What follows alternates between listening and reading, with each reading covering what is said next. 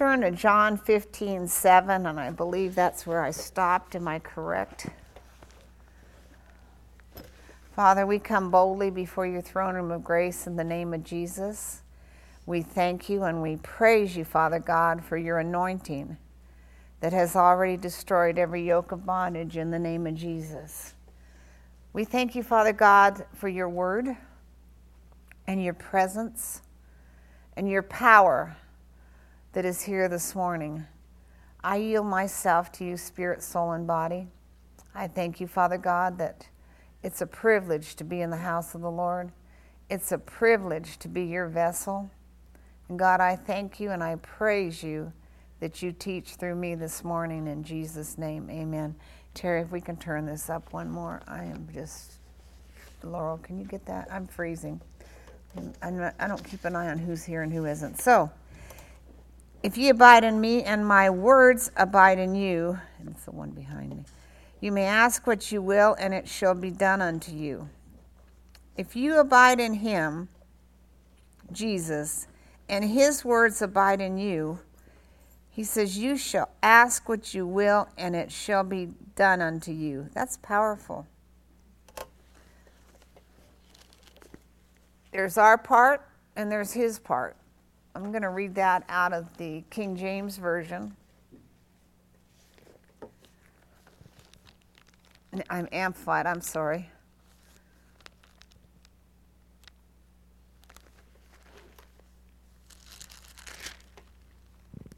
We'll turn you down. Okay. If you live in me, abide vitally united to me, and my words remain in you, and continue to live in your hearts. Ask whatever you will, and it shall be done for you. When you produce much fruit, my Father is honored and glorified, and you show and prove yourselves to be true followers of mine. So, I like this. The first part is excellent. But he says that God, when you bear and produce much fruit, my Father is honored and glorified. You know, he says, when you abide in me and my words abide in you, you shall ask what you will and it shall be done unto you. Then he goes on to say, herein is my Father glorified, that you bear much fruit, so shall ye be my disciples. He wants you to bear much fruit. Whatever you pray for, he wants you to have it. And so that's what we've been teaching on for a while, is our prayer life. How important is it to have a prayer life? Jesus said, my church shall be called a house of prayer. Let's turn to 3rd John 2. Of course, if you get a card from me, it's usually going to, if you get a text, it's usually going to have 3rd John 2 on it. He says in 3rd John 2,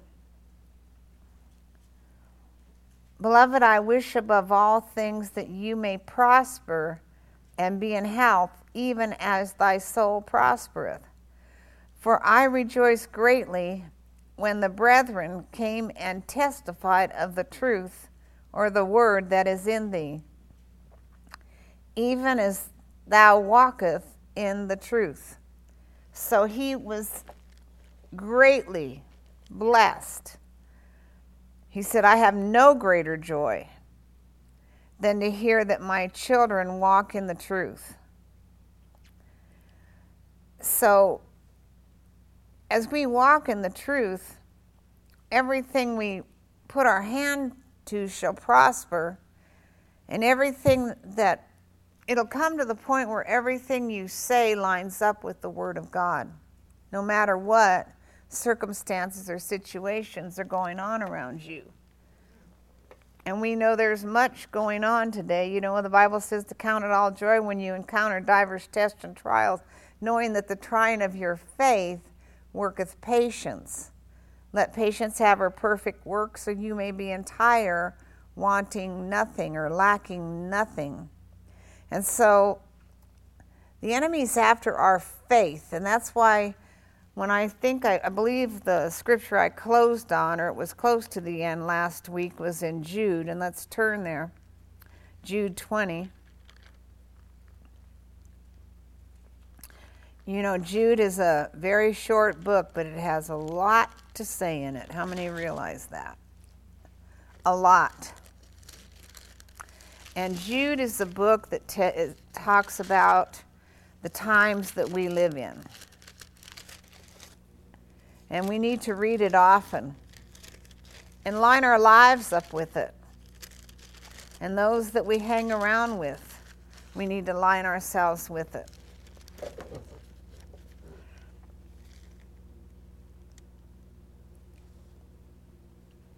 Okay, Jude, let's go up a little bit here.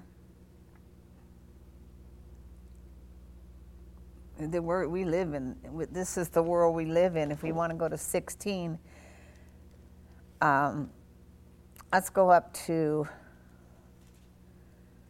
14. It was of these people, moreover, that Enoch in the 7th generation from Adam prophesied when he said, Behold, the Lord cometh with his myriads of holy ones, 10,000 of his saints, to execute judgment upon all and to convict all the impious, unholy ones and their ungodly deeds which they have committed in such an ungodly way, and of all the severe abusive jarring, these which ungodly sinners have spoken against him. These are inveterate murmurers, grumblers, who complain of their lot in life, going after their own desires, controlled by their passions. Their talk is boastful and arrogant, and they claim to admire men's persons and pay people flattering compliments to gain advantage. But you must remember, beloved, the predictions which were made by the apostles, the special messengers of our Lord Jesus Christ, and the Messiah, the Anointed One. They told you beforehand, in the last days, in the end time, that there would be scoffers who seek to gratify their own ungodly desires, following after their own ungodly passions. We see this all over. I hate to say this, America, we see it all over the world, but there's things going on in our nation that we would have never seen before, that we're seeing now.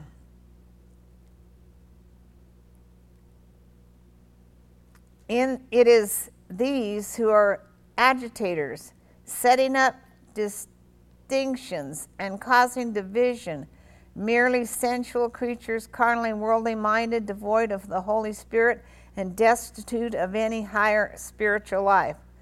But you, beloved, build yourselves up, founded on your most holy faith, make progress, rise like an edifice, high and higher, praying in the Holy Spirit. So God tells you in the book of Jude what it's going to be like, and it's like this right now. People are rioting, they're carrying on, they're murmuring and complaining, they're coming against the government, they want what's bad instead of what's good.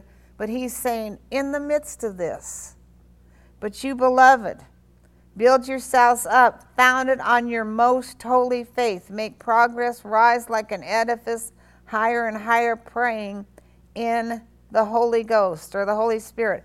Guard and keep yourselves in the love of God. Expect and patiently wait for the mercy of our Lord Jesus Christ, the Messiah, which will bring you unto life eternal. And refute, so as to convict some who dispute with you, and on some have mercy who waver and doubt. Strive to save others, snatching them out of the fire. On others take pity, but with fear, loathing even the garment spotted by the flesh and polluted by their sensuality. Now to him who is able to keep you without stumbling or slipping or falling, and to present you unblemished, blameless, hallelujah, and faultless before the presence of his glory in triumphant joy and exaltation with unspeakable ecstatic delight to the one only God and Savior through Jesus Christ, our Lord, in glory, splendor, majesty, might, and dominion, and power and authority before all time and now forever unto the ages of eternity. Amen. So be it. Thank God we're right in this time. Hallelujah. But he says, but you, beloved, build yourselves up, founded on your most holy faith. Make progress, rise like an edifice, higher and higher, praying in the Holy Spirit. So we should be praying in the Holy Spirit continually, so we can rise up above all these things that are going in and not get caught into it. Amen? And so we're going to move on to 1 Peter 5:7. The will of God in prayer.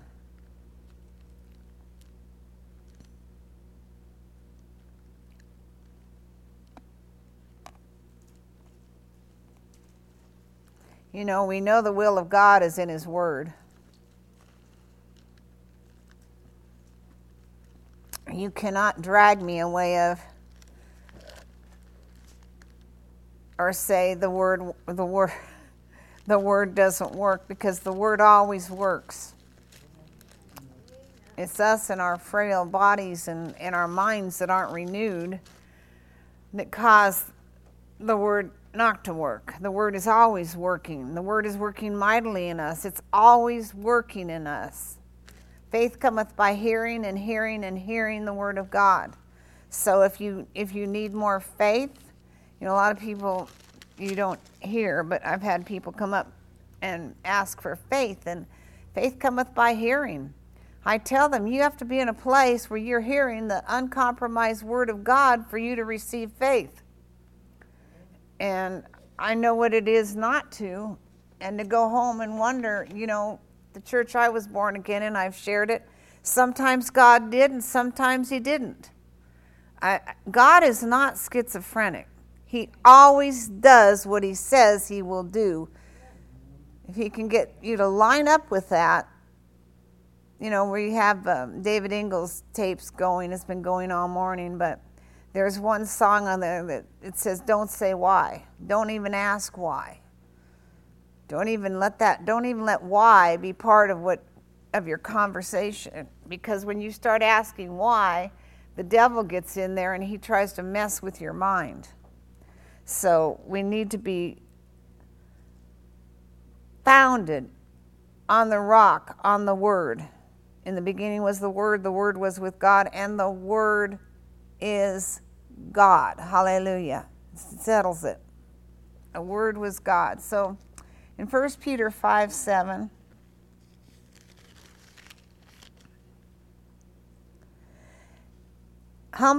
let's go to verse. See how far we want to go.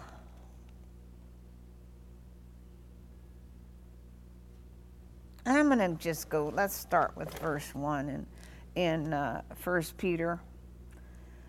And I'm going to read out of the Amplified. I warn and counsel the elders among you, the pastors and spiritual guides of the church, as a fellow elder and as an eyewitness called to testify to the sufferings of Christ, as well as a sharer of the glory, the honor and splendor that is to be revealed, disclosed, and unfolded. Was it last week? Did I read to you last week about those that were, might be on my Facebook page, they were on their knees ready to be shot? Did I share this last week? And the lions came out and ate them that were going to shoot them. I didn't share that. Some say I did, and some say I shared it on my page. I know I shared it on my page. Christine gets my website. Did I share it last week? You didn't hear it, so I'm going to share it. Here they were, kneeling down, ready to be shot, ready to be taken out. One of them was a pastor. Am I correct? He was a pastor. Pardon? Two of them. Two events? True. True. True event. T-R-U-I-U-E. True. It's a true event. This is a true event. That's what you're saying to me? Yeah. Right. This is the truth, okay? This really happened. And so they're getting ready to shoot them, and all of a sudden, and stop, all of a sudden, lions came out of the woods and ate up those that were going to shoot the Christians. Now, that would be a spectacular sight to watch. I mean, I can close my eyes and see it. This is the truth. God says he will prepare a table before you in the presence of your enemies.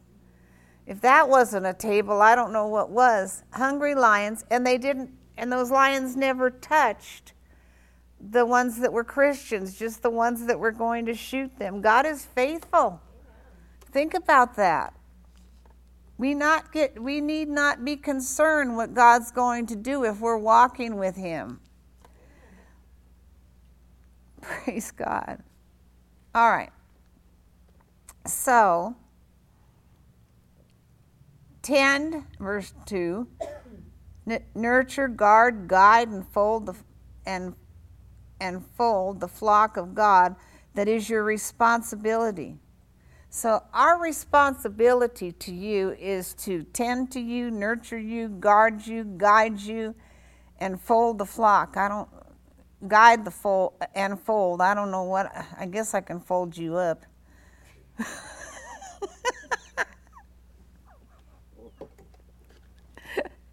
Is that what yours says? And fold the flock of God that is your responsibility, not by coercion or constraint, but willingly. Not dishonorably, motivated by the adventures and profits belonging to the office, but eagerly and cheerfully. Trust me, if God had not called us to this, I would not be, my birthday's on Thursday and I'm going to be 72, I would not be sitting here doing this if I was not called. I trust you, trust me. But it's a pleasure. And when you know what comes along with that calling, it's a pleasure. You, as a body, make it easy, okay? I can't always say that it's been easy, but thank God in our middle age moments that we're in, it's a pleasure. So these are the things, not domineering as arrogant, dictatorial and overbearing persons over those in your charge, but being examples, patterns, and models of Christian living to the flock, the congregation. And then when the chief shepherd is revealed, you will win the conqueror's crown of glory. Hallelujah. So there's a conqueror's crown of glory we're getting, honey, if you behave yourself. Likewise, you who are younger and lesser rank, be subject to the elders and ministers and spiritual guides of the church. Give them due respect and yield to their counsel. Clothe, apron yourselves, all of you, with humility as the garb of a servant, so that its covering cannot possibly be stripped from you. With freedom from pride and arrogance towards one another, God sets himself against the proud, the insolent, the overbearing, the disdain, the presumptuous, the boastful, and he opposes, frustrates, and defeats them, but gives grace, favor, blessing to the humble. Praise God.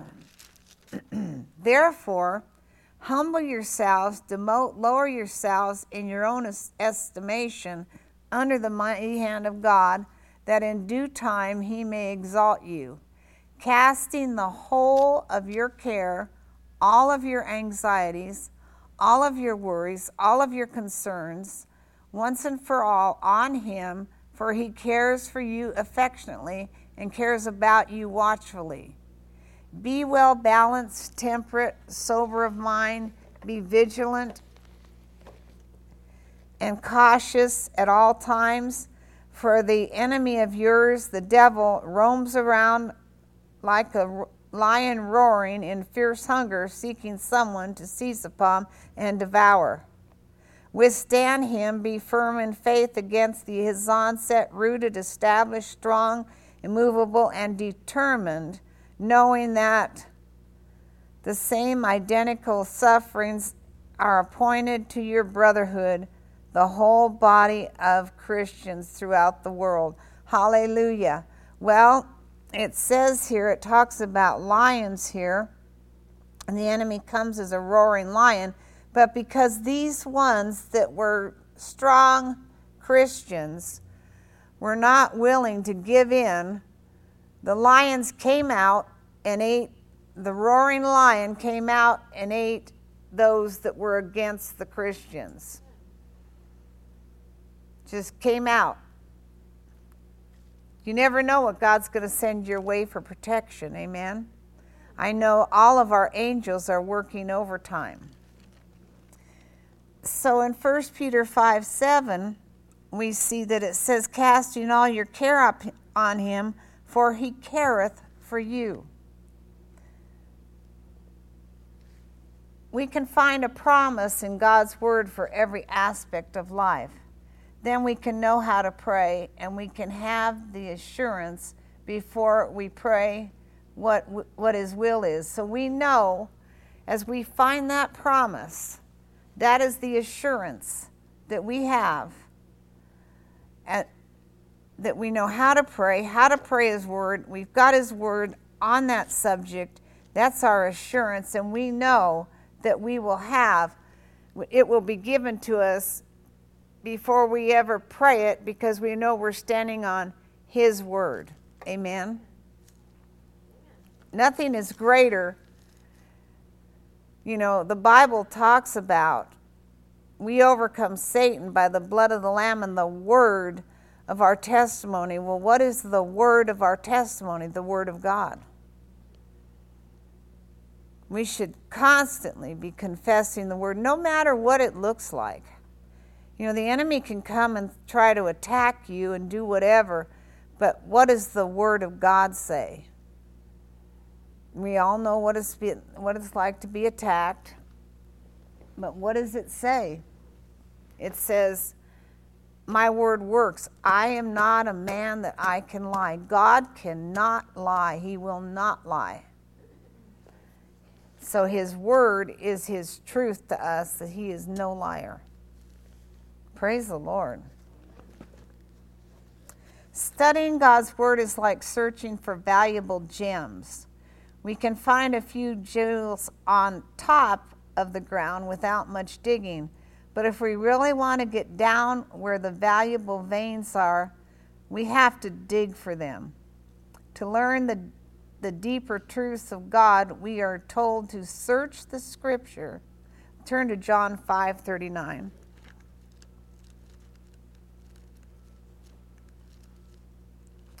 We have got to have the word and prayer walking hand in hand. John 5:39.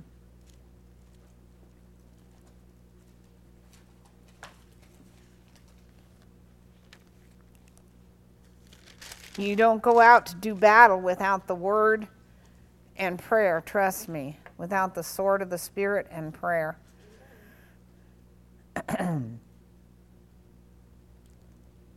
John 5:39.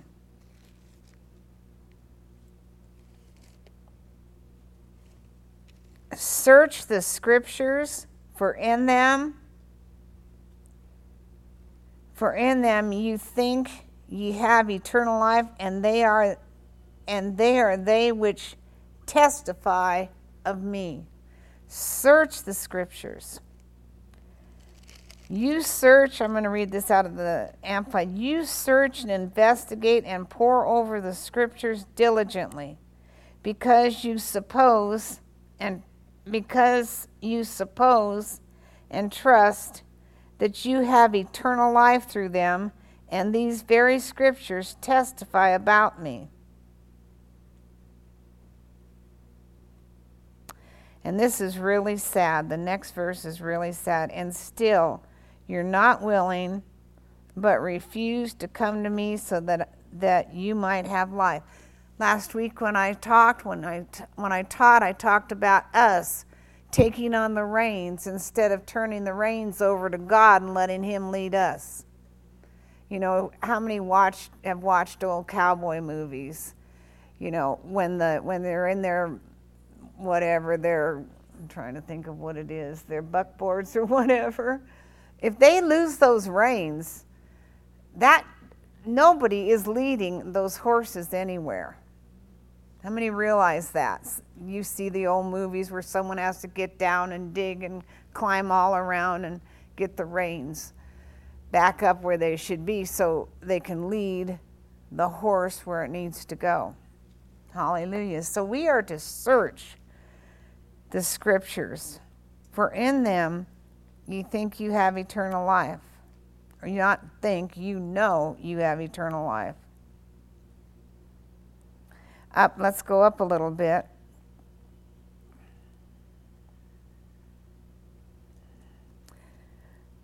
For 36, but I have greater witness than that of John, for the works which the Father hath given me to finish, the same works that I do, bear witness of me that the Father has sent me, and the Father himself which has sent me hath borne witness of me. You have neither heard his voice at any time nor seen his shape, and you have not his word abiding in you, for whom he hath sent him ye believe not. So he says, search the scriptures, search them. We've got to search the scriptures. You don't know everything, and I don't know everything that the Word of God says.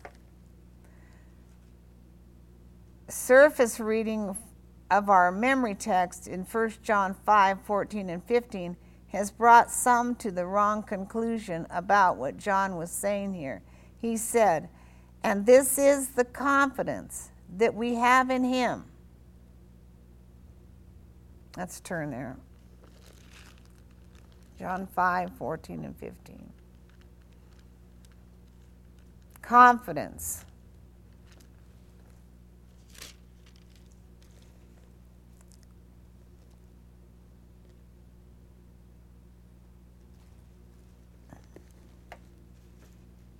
First John 5. I apologize. I did it again.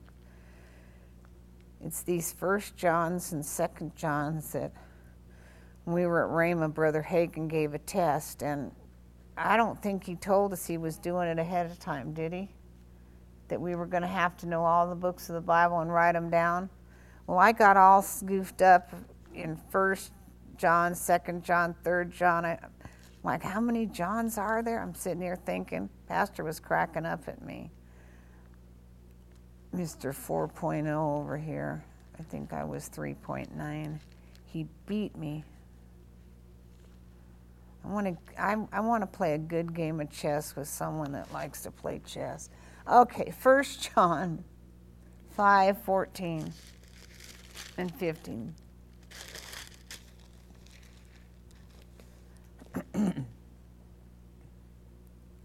And this is the confidence that we have in Him, that if we ask anything according to His will, He heareth us. And if we know that He heareth us, whatsoever we ask, we know that we have the petitions that we desire of Him. This is the confidence, the assurance, the privilege of boldness which we have in Him. We are sure that if we ask anything, make any request according to His will, in agreement with His own plan, He listens to and He hears us. He listened, you know, there's a lot of people. I don't know if you ever sat down with someone. You know they're listening to you, but they also know, you also know they're not hearing you. They're listening, but they're not hearing. Jesus said, if you have ears to hear, let them hear. Not just listen, but hear. Okay? And if since we positively know that he listens to us in whatever we ask, we also know with settled and absolute knowledge that we have granted us as our present possessions the requests made of him.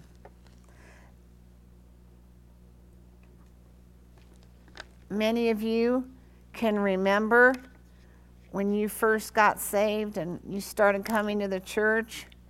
If you went back,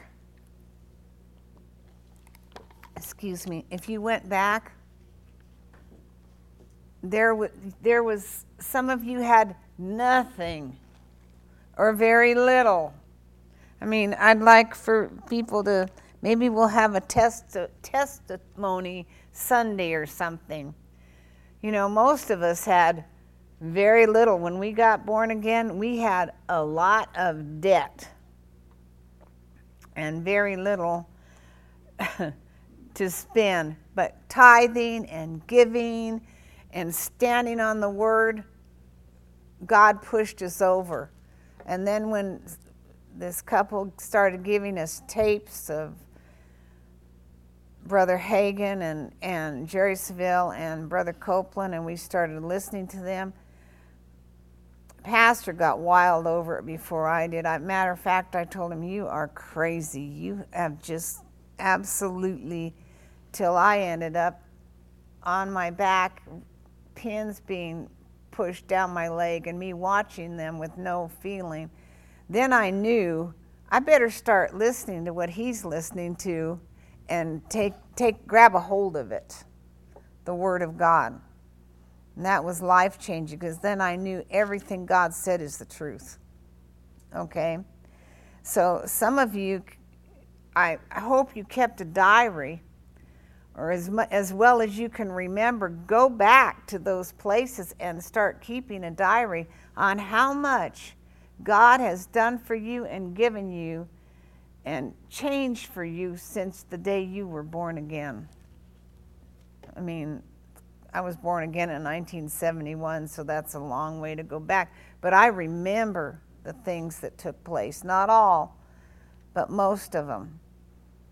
And it's amazing how God can change your life. One word from God today can change you. One Ramah word that sticks in you from God today will change your life forever. Praise the Lord. And so,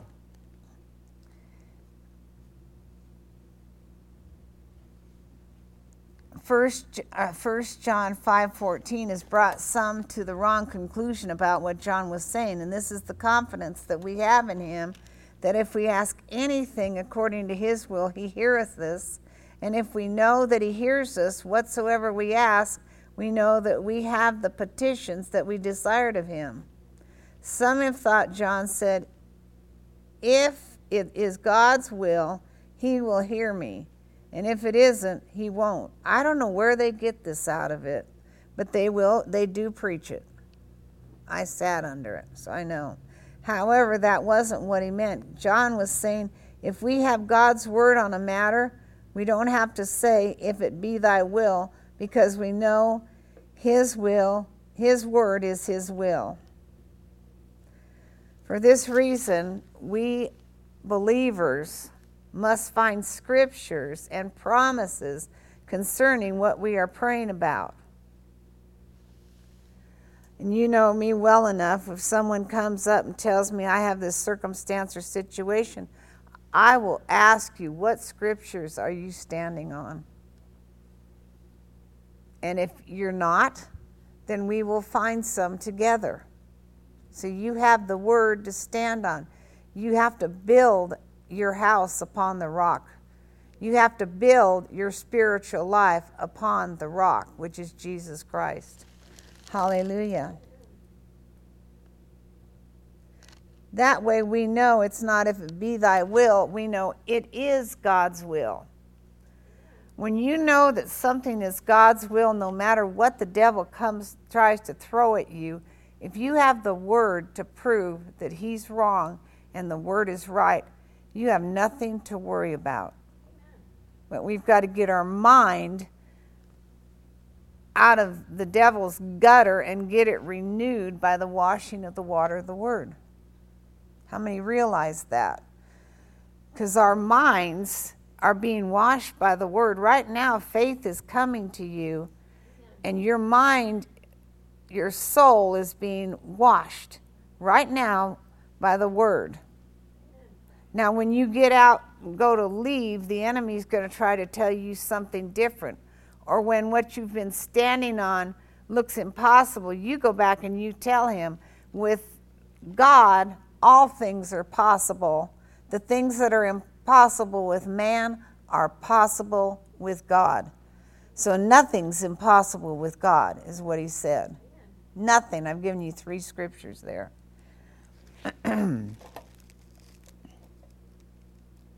Find scriptures. Dig them out. Lately, I've been getting scriptures, and I'll share them with Pastor, and or he will with me, and they're things that were there, but we did not see them before. And that's exciting when you're studying the Word together and talking to the Word back and forth to one another. Because when two agree as touching anything on earth, it shall be done of our Father which art in heaven. So it's great when one of you agrees with the Lord, but when two agree, the Bible says when one prays, they set 10,000 aflight. When 1,000, when 2 pray, 10,000 are set aflight. When we all come together and pray, think how many we're setting aflight. In other words, get out of here. Amen.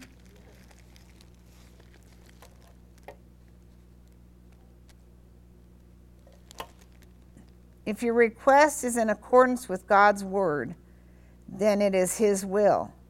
It has to be His will for Him to promise it in His Word. It is His will that we have everything He has provided for us in His Word. There is a promise in this Word for every aspect of life that we're going to go through. But we've got to dig it.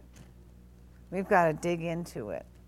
I'm going to tell you that are parents, you should have scriptures that you're standing on, because the older your kids get, the more scripture you're going to have to drag out and stand on. When they get out from under your roof, you're still praying. Trust me. Trust me. Many times the reason prayer isn't working for people is because they are praying in darkness. They are trying to get God to help them apart from the Word. In other words, they're trying to tell God what they want God to do, and it doesn't go along with His Word. He's not going to do it. It's just, we can't try to get Him to change, because He's not going to change. He's not a liar. He's not a man that He can lie, and He's not going to change. So, we are to walk in the light of His Word.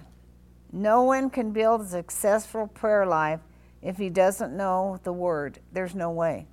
You cannot have a successful prayer life if you don't have the Word. There's no way.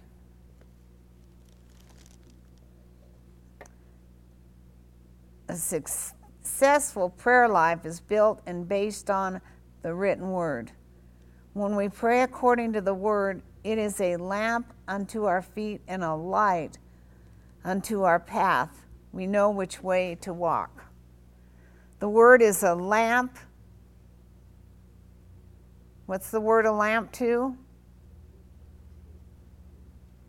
Come on.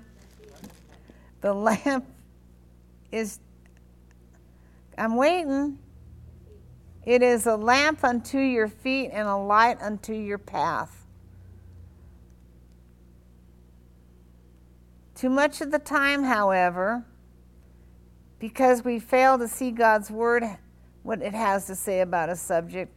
We stumble about, not you, but others do. And there are many that hear these tapes. Am I correct, Terry?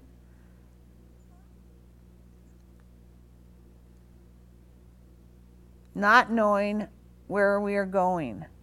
How many have ever gotten lost? I've shared about the time Pastor got lost from Sonora back here, and it was hard to read the directions. You know, when more than one person give you directions, that's not good, unless they all line up. And so he got lost. The boys got hungry, so Buddy and Benjamin ate McDonald's burgers and fries. I don't even eat that. They thought that was a grand excursion. Too much of the time, however, because we fail to see what God's Word has to say about a subject, we stumble about, not knowing just where we're going. Prayer then becomes a matter of desperation, begging God to do something, making deals with God. How many of you people have you ever heard, or maybe you've done it, God, if you'll do this, I'll do this. God, if you do this, I'll do this for the rest of my life for you. Show me that in the Word. Begging God to do something, but when we know the Word ahead of time, we can come to God with confidence, we can pray it, we know it's settled, and we can move on. God doesn't want a person to be so burdened down that prayer becomes a chore. Prayer is a fun time with God. It is not a drudgery, and it is not a chore, and if it is, come see me and we'll talk about it. We'll talk about why. Okay? God's will concerning worry. This is a good one. How many people do you know that worry a lot? They used to call them worry warts.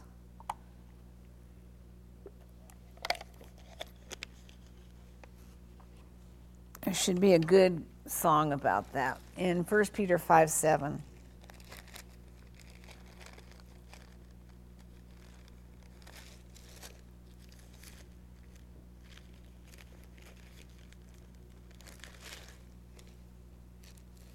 All right. Excuse me.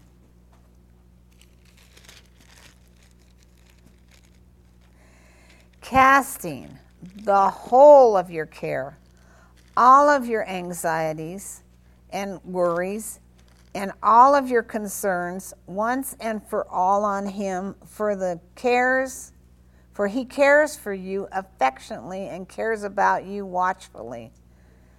In the King James, it says, casting your care upon him, for he careth for you. Be sober, verse 8, be vigilant, because your adversary, the devil, as a roaring lion, walketh about seeking whom he may devour.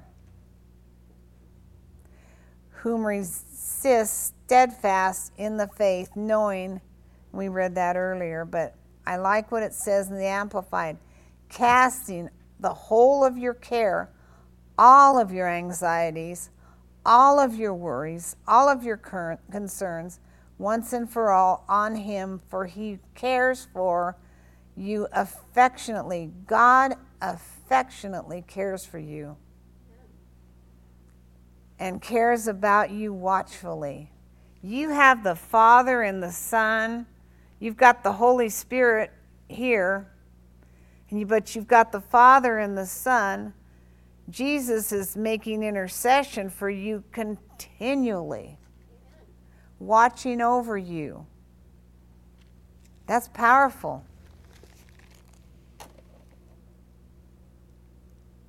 I've heard people come and say, I can't stand anymore. How many of you have ever heard that?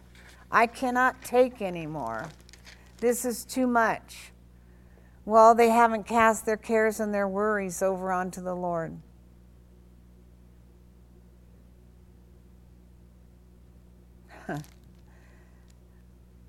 The next one is God's will concerning financial blessings. Know one thing, and if you get anything today, get this, that God cares for you. He is affectionate towards you. He loves you. He never wants to hurt you or see you hurt or in pain. A lot of people don't understand the Father because of their own earthly father. And that's where you need to get in the Word, read the Word about the love of God, how much God loves you. God so loved the world that he gave his only begotten Son. He loved the world that he gave Jesus to die for them, to carry their sins on himself, and our sicknesses, and our pains, and our fears, everything. And then he went to hell so we wouldn't have to, and he rose up from the dead. He finished it all.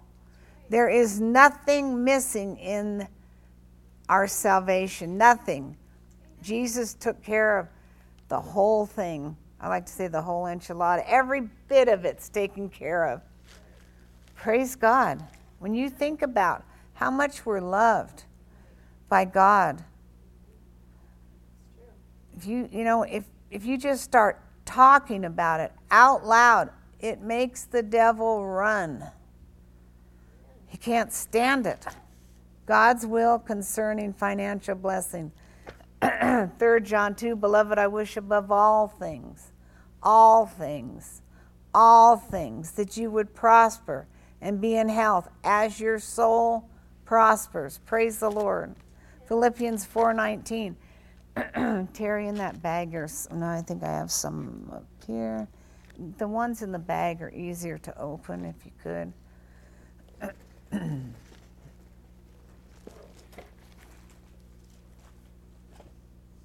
God is so faithful.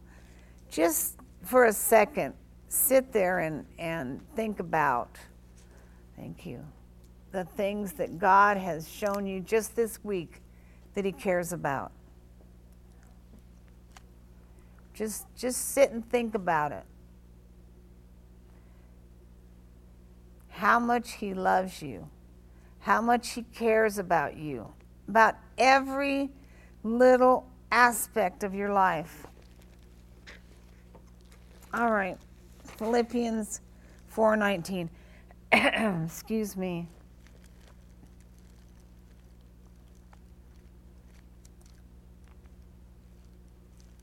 Thanks, Terry.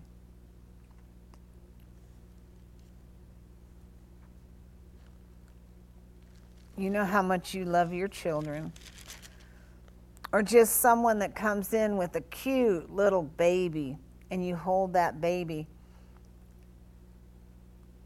There's this just abundance of love that pours out of you.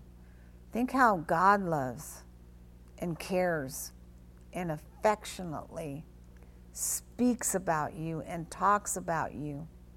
You know, when you say I'm ugly or whatever, God, it hurts him. I can't even begin to tell you. There are things that we speak out of our mouths that hurt him. Okay, Philippians 4:19. And my God will liberally supply, fill to the full, your every need according to his riches and glory in Christ Jesus. But my God shall supply all your need according to his riches in glory in Christ Jesus. How rich is God? He owns it all. Now unto God our Father be glory forever and ever. Amen. God owns it all. He told the children of Israel, you know, they were slaves, and God was getting them out of bondage. He told them, Go ask your masters for all their gold and silver. And what did they do? They handed it over to him. That's God. I want you to really think about God. Go ask your masters, every one of you Israelis, go ask your masters for all their gold and all their silver, and then I'm going to have you cover the doorposts with the blood, because he was getting ready to take out the firstborn of every family, and it was very important that they covered the doorposts with the blood, representing the blood of the Lamb. Well, it was the blood of the Lamb then, but we have the blood of Jesus. As we partake communion this morning, think about this. And they did what he instructed them to do with the food, with the lamb. But they got all the silver, they got all the gold, and not one feeble among them walked out of there. They were totally whole and healed. They walked out of there. I want you to really think about this. And we're of a better covenant. Jesus spoiled principalities and power, made a show of them openly, triumphing over them in us. Thank you, Jesus. But my God shall supply all your need, Arlene, according to his riches and glory in Christ Jesus. John, our God shall supply all your need according to his riches in glory in Christ Jesus. Every one of you, I'm going to read it out of the Amplified. And my God will liberally supply, fill to the full, your every need according to his riches and glory in Christ Jesus. It's a settled fact. It's settled. He doesn't say, well, maybe. Depends on how the national debt is. That's not how God doesn't look at all that. He looks at what he owns. He looks at what he owns. And that's what we need to look at, what God has, what he has available for each one of us. Available. It is available, and it's been given to us free. God paid a high price to give us everything that he owns. I want you to think about this. Jesus, the price he paid, the price that Jesus himself told the Father and the Holy Spirit, I am the one that will go and do this. He knew exactly what he was going to do. He didn't back out. You know, this is not an hour to back out. Anytime you desire to back out of something that's God's, remember Jesus. Follow him. The author and the finisher of our faith. Thank you, Jesus. We are so fortunate. We're not in some cult.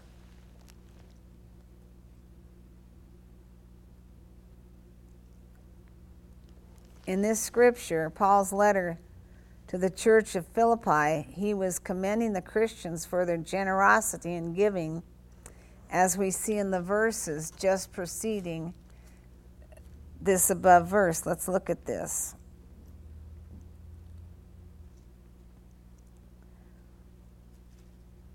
In verse 14, but it was right and commendable and noble of you to contribute.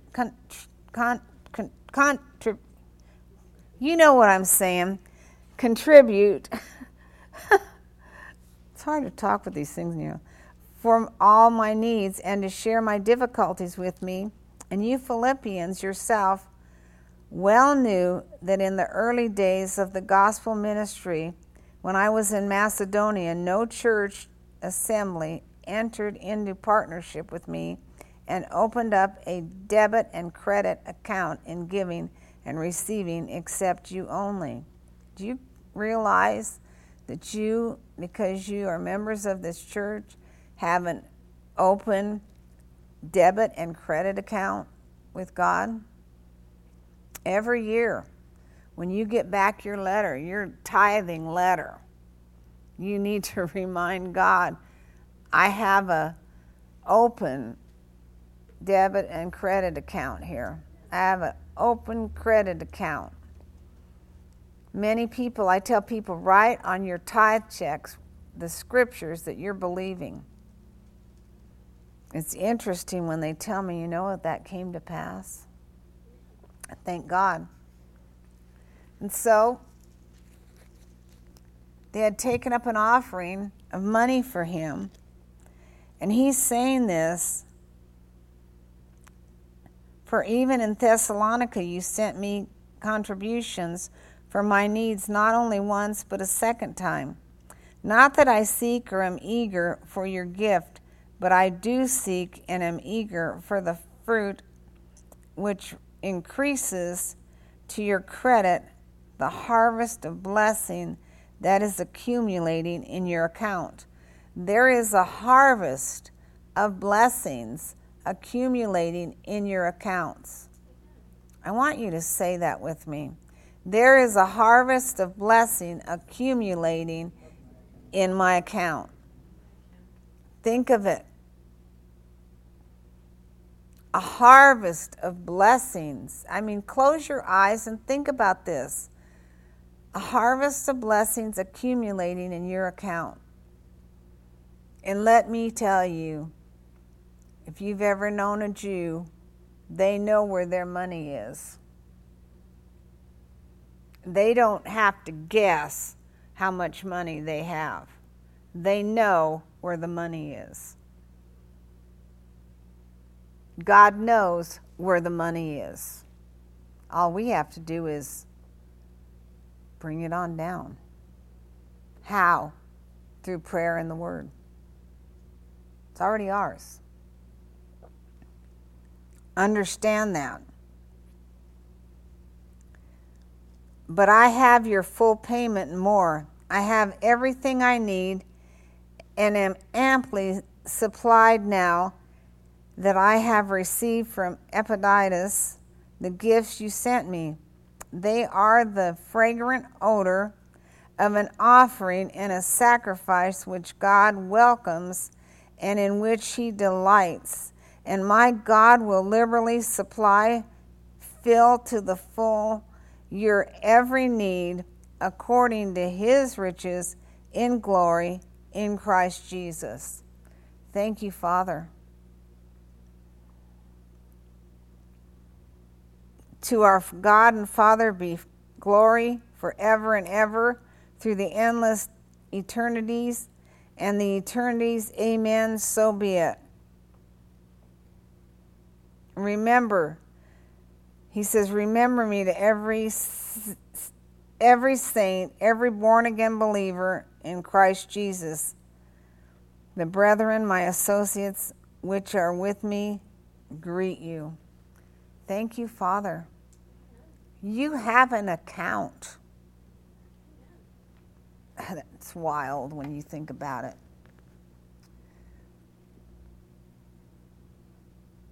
God shall supply all your needs. He was talking about material and financial matters.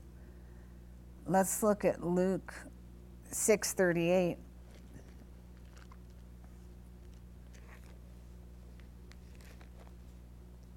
Okay. How the time flies when we're having fun.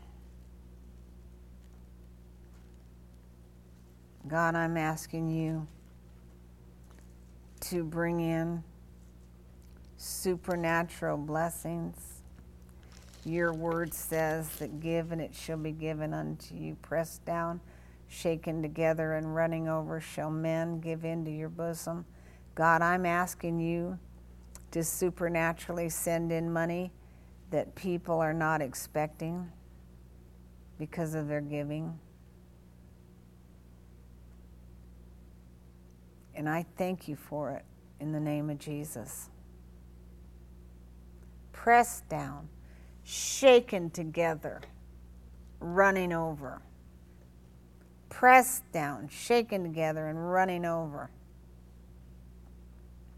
That's how God wants to give you.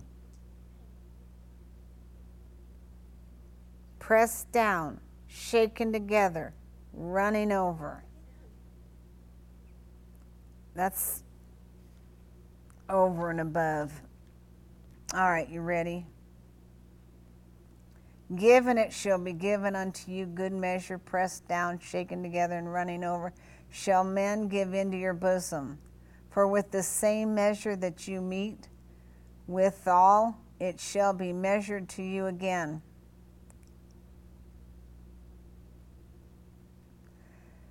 We often hear this verse quoted when an offering is being taken. The emphasis is usually on the give in the first part of the verse, but let's not overlook the results of giving.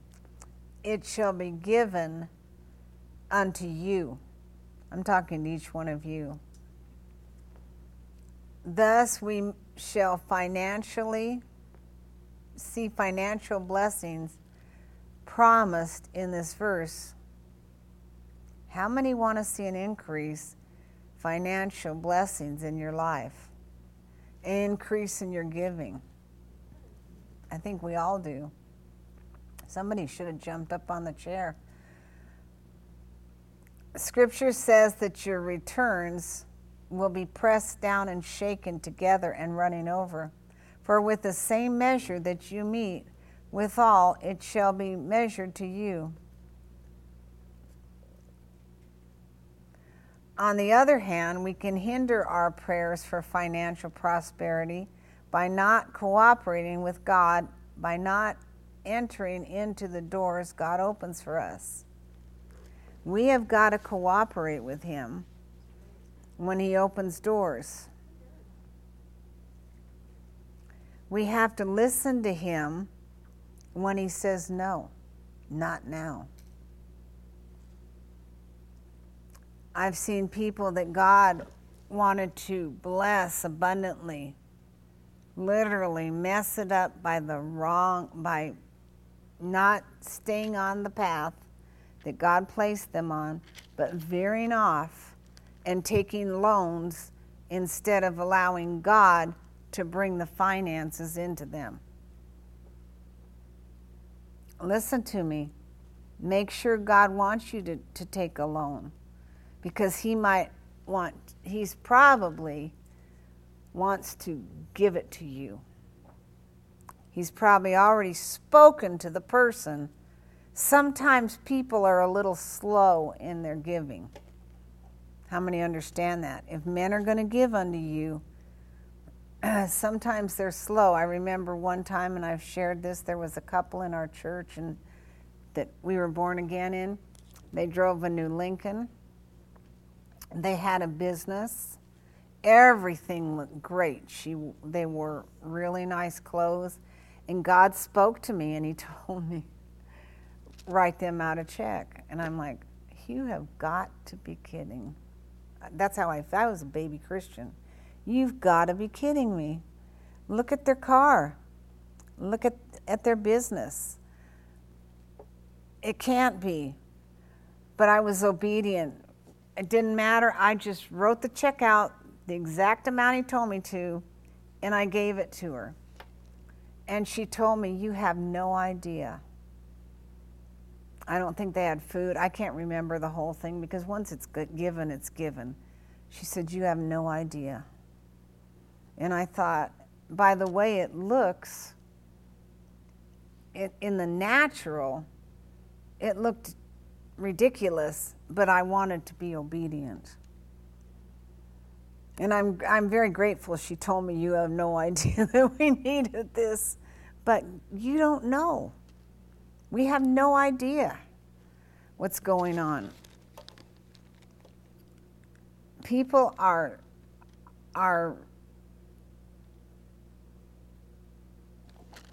thank you, Jesus.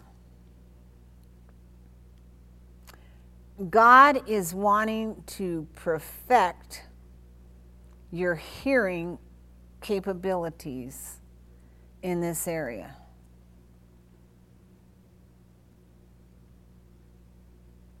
God is desiring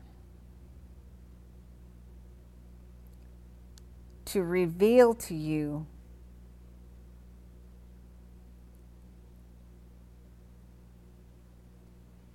what's right and what's wrong. He wants you to be completely in tune in this area because he is waiting to bless you.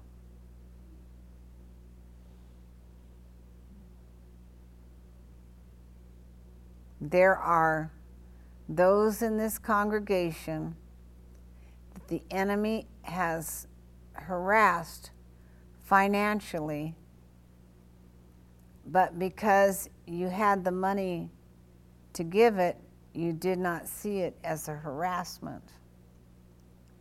But God's saying it was the enemy stealing from you. Command the thief to give it back.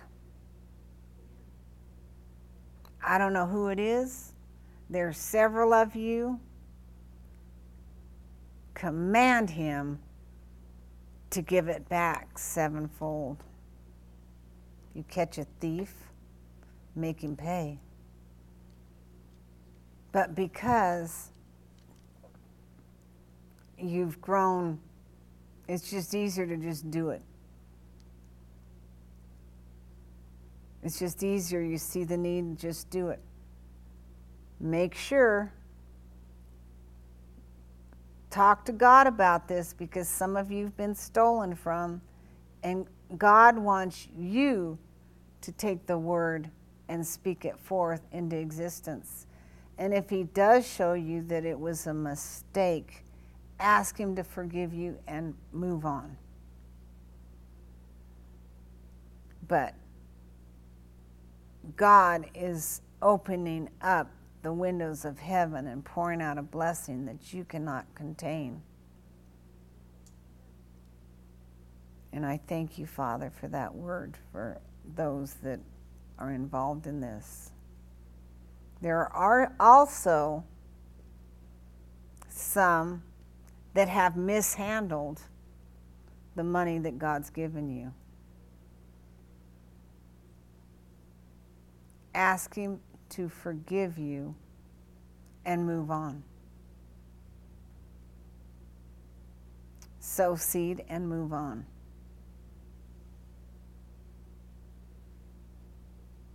Thank you, Father.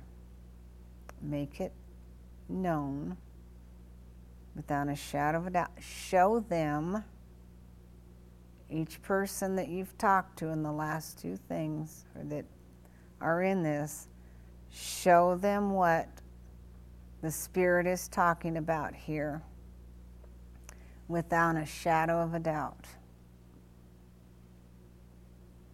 Because you desire to open their eyes and do everything your way. And I praise you for it. Glory to your name, Jesus.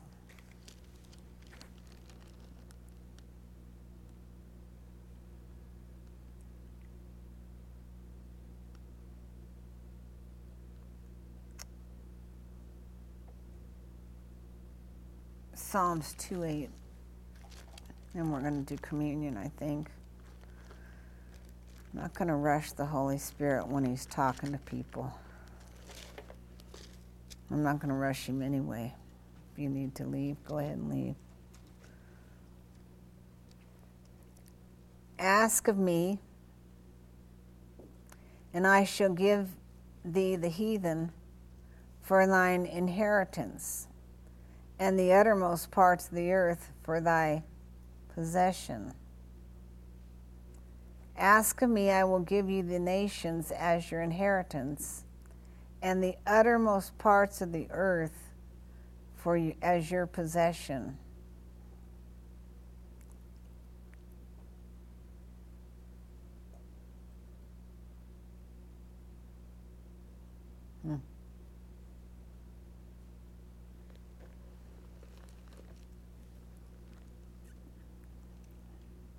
God is desiring for us to know how to pray in every situation. Right now he's asking, not right this moment, but us to pray for our nation. Because we have a president in there that understands money, how it works, how to get it.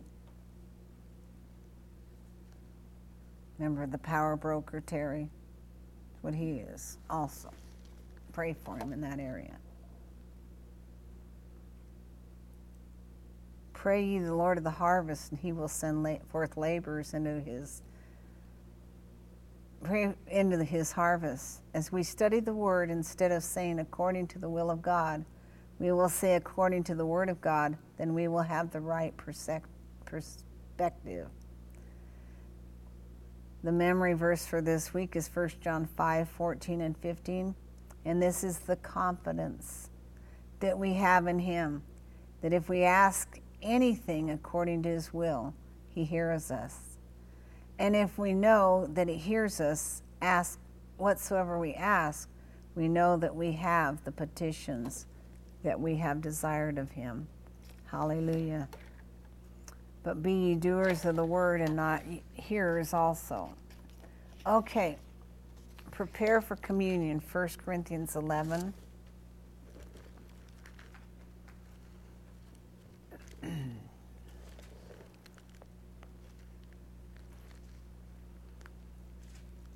We just talked about all that Jesus did.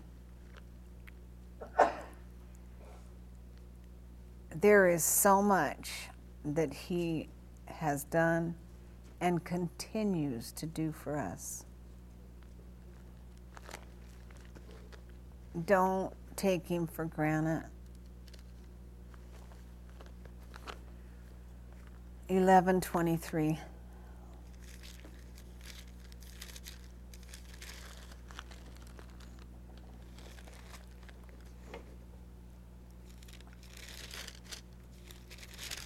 I'd like every eye closed and every head bowed if I could.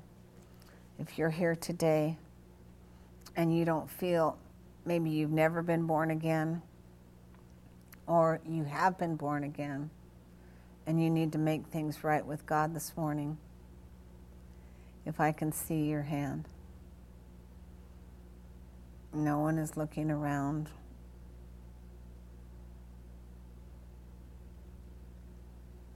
Okay, so you're all ready and right with God. Okay. Praise God. 23 through 26. Now, when I receive my communion emblems, as we know that represents the body of Christ, the big one up there, and take a good look at it. When you go up there, you'll see the bruises. You'll see the marks where he was beaten. It's unleavened bread. You see everything that took place, not everything, but the majority. You see what took place on his body, in the bread, and then of course in the cup, which represents his blood. So it says in chapter 11 of 1 Corinthians 23, praise you, Jesus. For I have received of the Lord that which also I delivered unto you, that the Lord Jesus, the same night in which he was betrayed, took bread, and when he had given thanks, he brake it, and he said, Take, eat, this is my body, which is broken for you. Can someone hand me that piece of bread? The big one. Anyway, whenever I get my piece of bread, I always, if there is a bruise in it, I always puncture the bruise and I break my bread in remembrance of him. As you can see, this is unleavened bread. You can see the bruises. You can see the stripes in it. And so we see that this, his body was broken for us.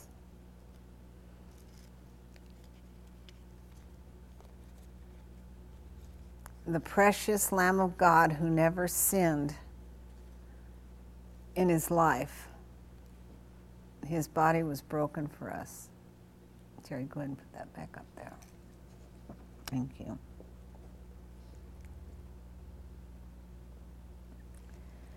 And when he had given thanks, he brake it and said, "Take, eat, this is my body, which is broken for you. This do in remembrance of me." After the same manner, he took the cup when he had supped, saying, "This cup is the New Testament in my blood.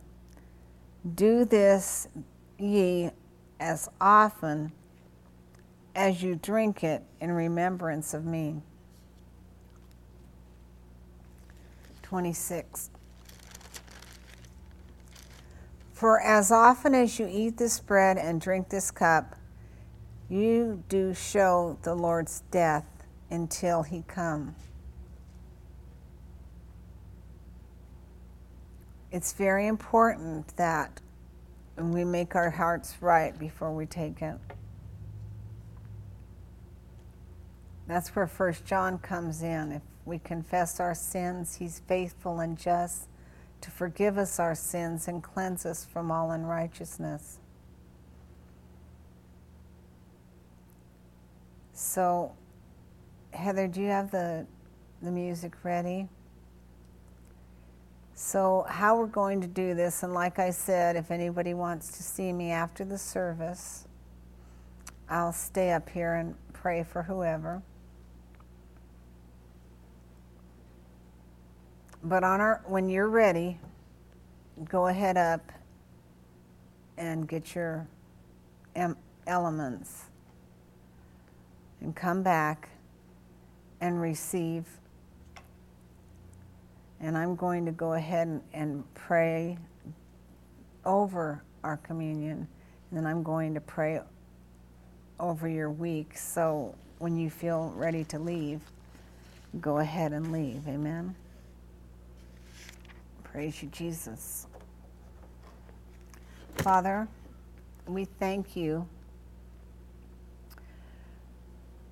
as we partake of Holy Communion this morning.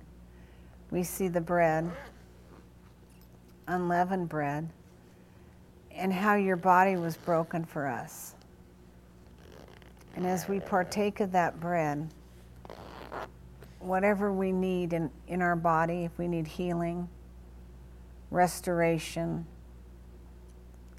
there are some here that have been hurt very deeply. God wants to heal you this morning of this hurt. You don't trust people. You can trust God, you can trust Jesus. Let him do the mighty work in you. The enemy's trying to tell you, you don't have a right to come forward. If you're a born-again believer, you have every right to partake of his communion. He desires you to remember him in that. Now, Father, I pray for the cup that represents your blood. Our sins are covered, and we've been forgiven by the blood of the Lamb. Your blood was shed for our salvation. Your blood was placed upon the altar. And God, I thank you that the blood of Jesus covered everything. Everything that had to be completed for your children to be set free. And I thank you, God, that we all know you, and we're expecting